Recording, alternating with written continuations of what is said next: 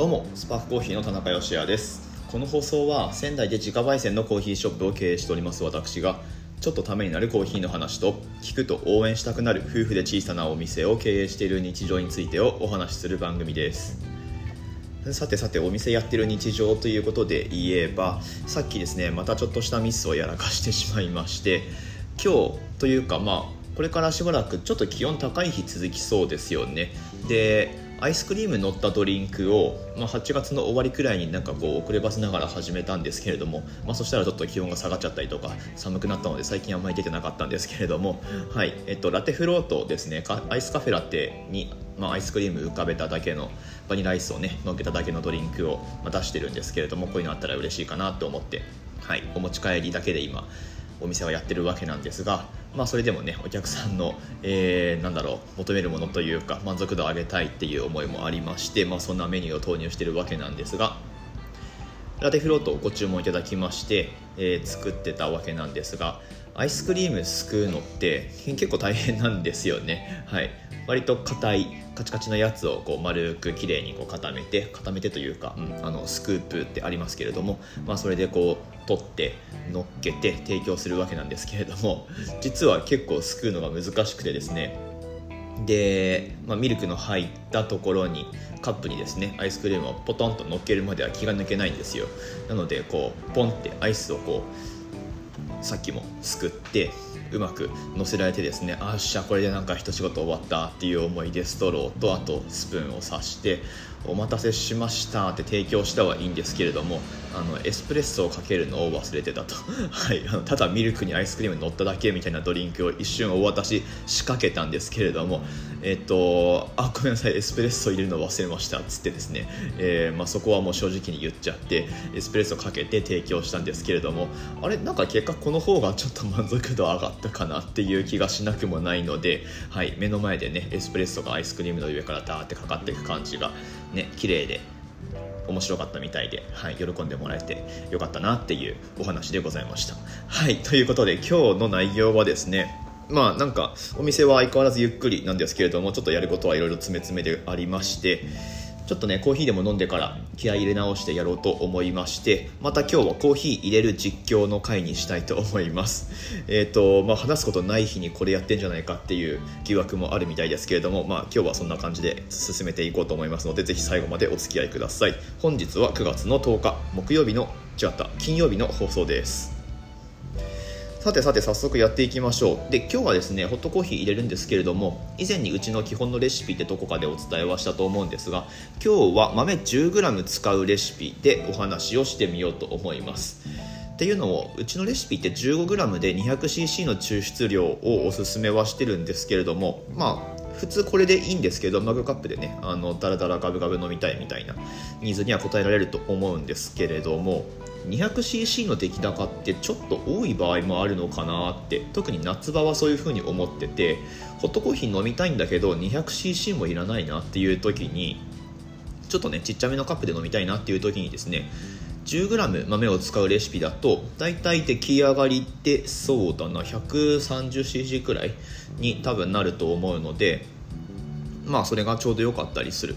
で本来そのコーヒーの1杯分って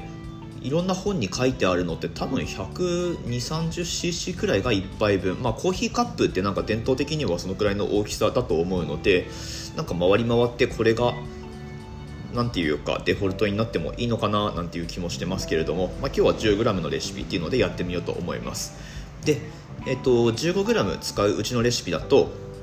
出来上がりが 200cc なんですけれども 10g 使う場合はそうさっき言ったように 130cc くらいの出来上がりを狙います。でお湯注ぐ量をまあトータル注ぐ量をデジタルのスケールで測ってほしいわけなんですけれどもその量っていうのが 150cc くらい 150g ですね、まあ、そのくらいが目安になるのかなと思います、まあ、じゃあ早速やりながら説明していきますね。で豆 10g はあこれ測るところからやればよかったんだ。ちょっと音多めに立てたぐらいにして、はい、もう実は測ってあります 10g 今日はですねちなみにうちのコーヒーではなくってお友達の長沢コーヒーさん岩手県の盛岡ですね長沢コーヒーさんのエルサルバドルを入れてみようと思いますまあ、たまたま手元にあったのでいただき物なんですけれどもそちらでやってみますねで 10g なので手引きのグラインダーで引いちゃいます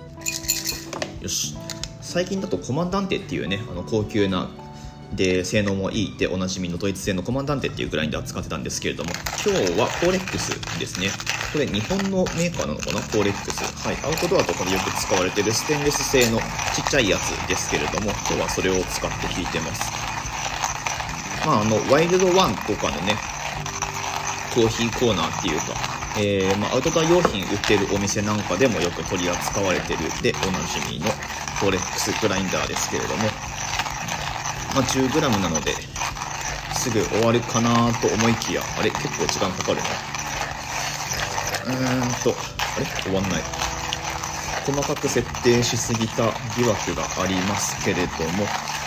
どうなんでしょう。ちょっとそろそろ終わってほしい。ハンドルが外れた音です。なんか焦ってきましたけど。えー、10g で結構時間かかるな。よいしょ。ようやく終わりです。さてもともとの設定が細かすぎた疑惑があるんですけれどもちょっともうこれでやっちゃいますね。まあ自分が飲むようなので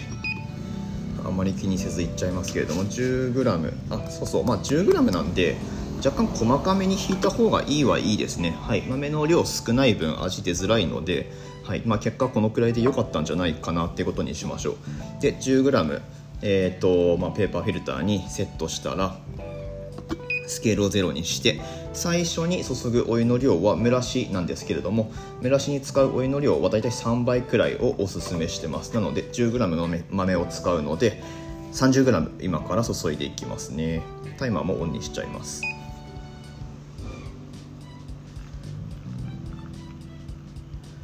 で 30g 注いだらちょっとドリッパーをゆすって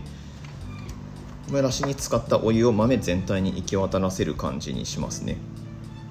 で膨らみが落ち着いたところでもうこのくらいで今結果的に20秒くらいでしたけど蒸らしたら抽出に使うお湯をどんどん注いでいきます。で最終的に 150cc ま 150g ですね。お湯を注いだところで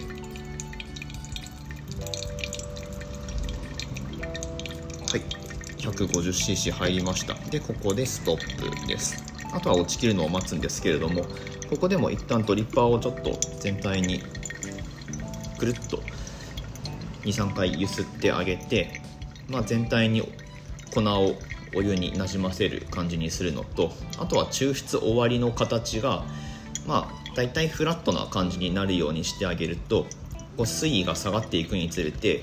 何ていうかこう均一にお湯が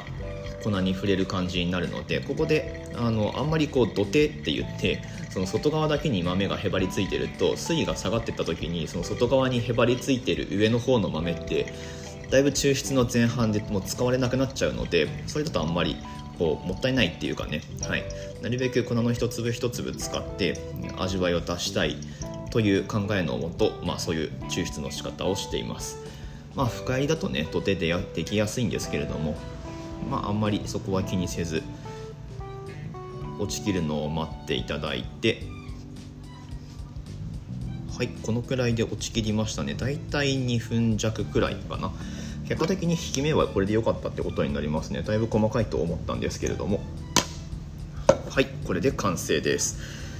えーと、10g 使う豆のレシピでございました。ちなみに今使ってたドリッパーが針をですね。いつも使ってる V6T の02っていう2杯から4杯分モデルっていうことなんですけれども、まあ、こんな感じで1杯分入れるのも別段特に問題はないです、まあ、お湯の注ぐ時にちょっとそのドリッパーの縁の部分と実際豆がある部分が粉が使う粉の量が少ないとちょっと距離ができちゃってなんか上の方から注がないといけないので注ぎづらいみたいなこともまあなくはないんですけれども、まあ、でもあんまり気にならないかな。はい。でお湯の注ぎ方がどうあれ途中でこうくるっと回したりして全体になじませるような入れ方をまあ、僕らはおすすめしてますのであんまりその注ぎ方の影響って受けないんじゃないかなと思っています。ということで、えっと、じゃあ一口ちょっと飲んでみようかな。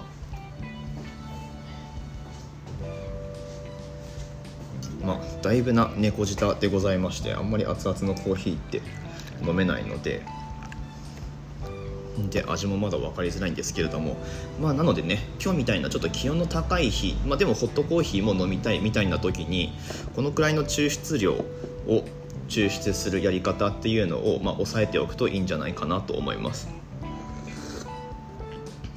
うんあまだちょっと熱いな。熱いですね。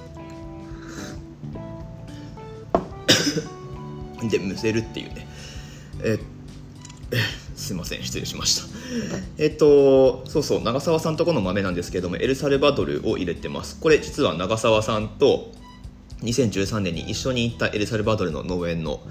コーヒーですね。ブエノサイレス農園って言いますけれども、はい、ちょいちょい僕の話題でも、えー、放送の中でもエルサルバドルに行った時の話が出てきますけれどもエルサルバドルではホテルが同室だったでおなじみの長澤さんでございまして僕らよりもちょっと早くお店を独立されてねオープンしてます盛岡の方で。あれ2012年だったかな。はい。僕らより3年くらい早いってことになるんですかね。はい。まあ先輩でございますけれどもコーヒーを美味しく飲ませていただいております。いつもお世話になってます。ありがとうございます。という感じで、えー、今日はまあこのまま終わっていこうかなと思います。皆さんもぜひ 10g 使うレシピちょっと少なめ抽出量のレシピですね、えー、やってみてください。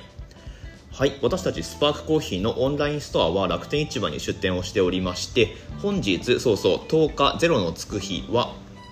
エントリー楽天カード利用でポイントがちょっと多めにつきますよという、まあ、毎度毎度のキャンペーンの日になっております。毎回お知らせしてるような気もしますけれども、まあ、とはいええっと、これ5と0のつく日なんですよね。なので5と0のつく日っていうのはまあ、いつもその日ってわけでもないのでもちろん、はい、今日このタイミングでお買い物していただくのがいいんじゃないかなと思いますのでぜひぜひ活用してみてください。スパークコーヒーのオンラインストアへのアクセスはこの放送の詳細欄のところにリンク貼ってありますのでそちらから飛んでみてください、まあ、あの楽天市場アプリがスマホに入っている方はリンクを押したら多分そのアプリに切り替わると思うのでアプリアプリ利用の方がポイント還元率がちょっと上がるみたいなので、はい、忘れなくアプリ利用でお買い物してみてください。ということで、明日の放送でまたお会いしましょう。美味しいコーヒーで一日が輝く Good Coffee Sparks Your Day スパークコーヒーの田中でした。寒暖差がね結構ありますので体調などお気をつけてお過ごしください。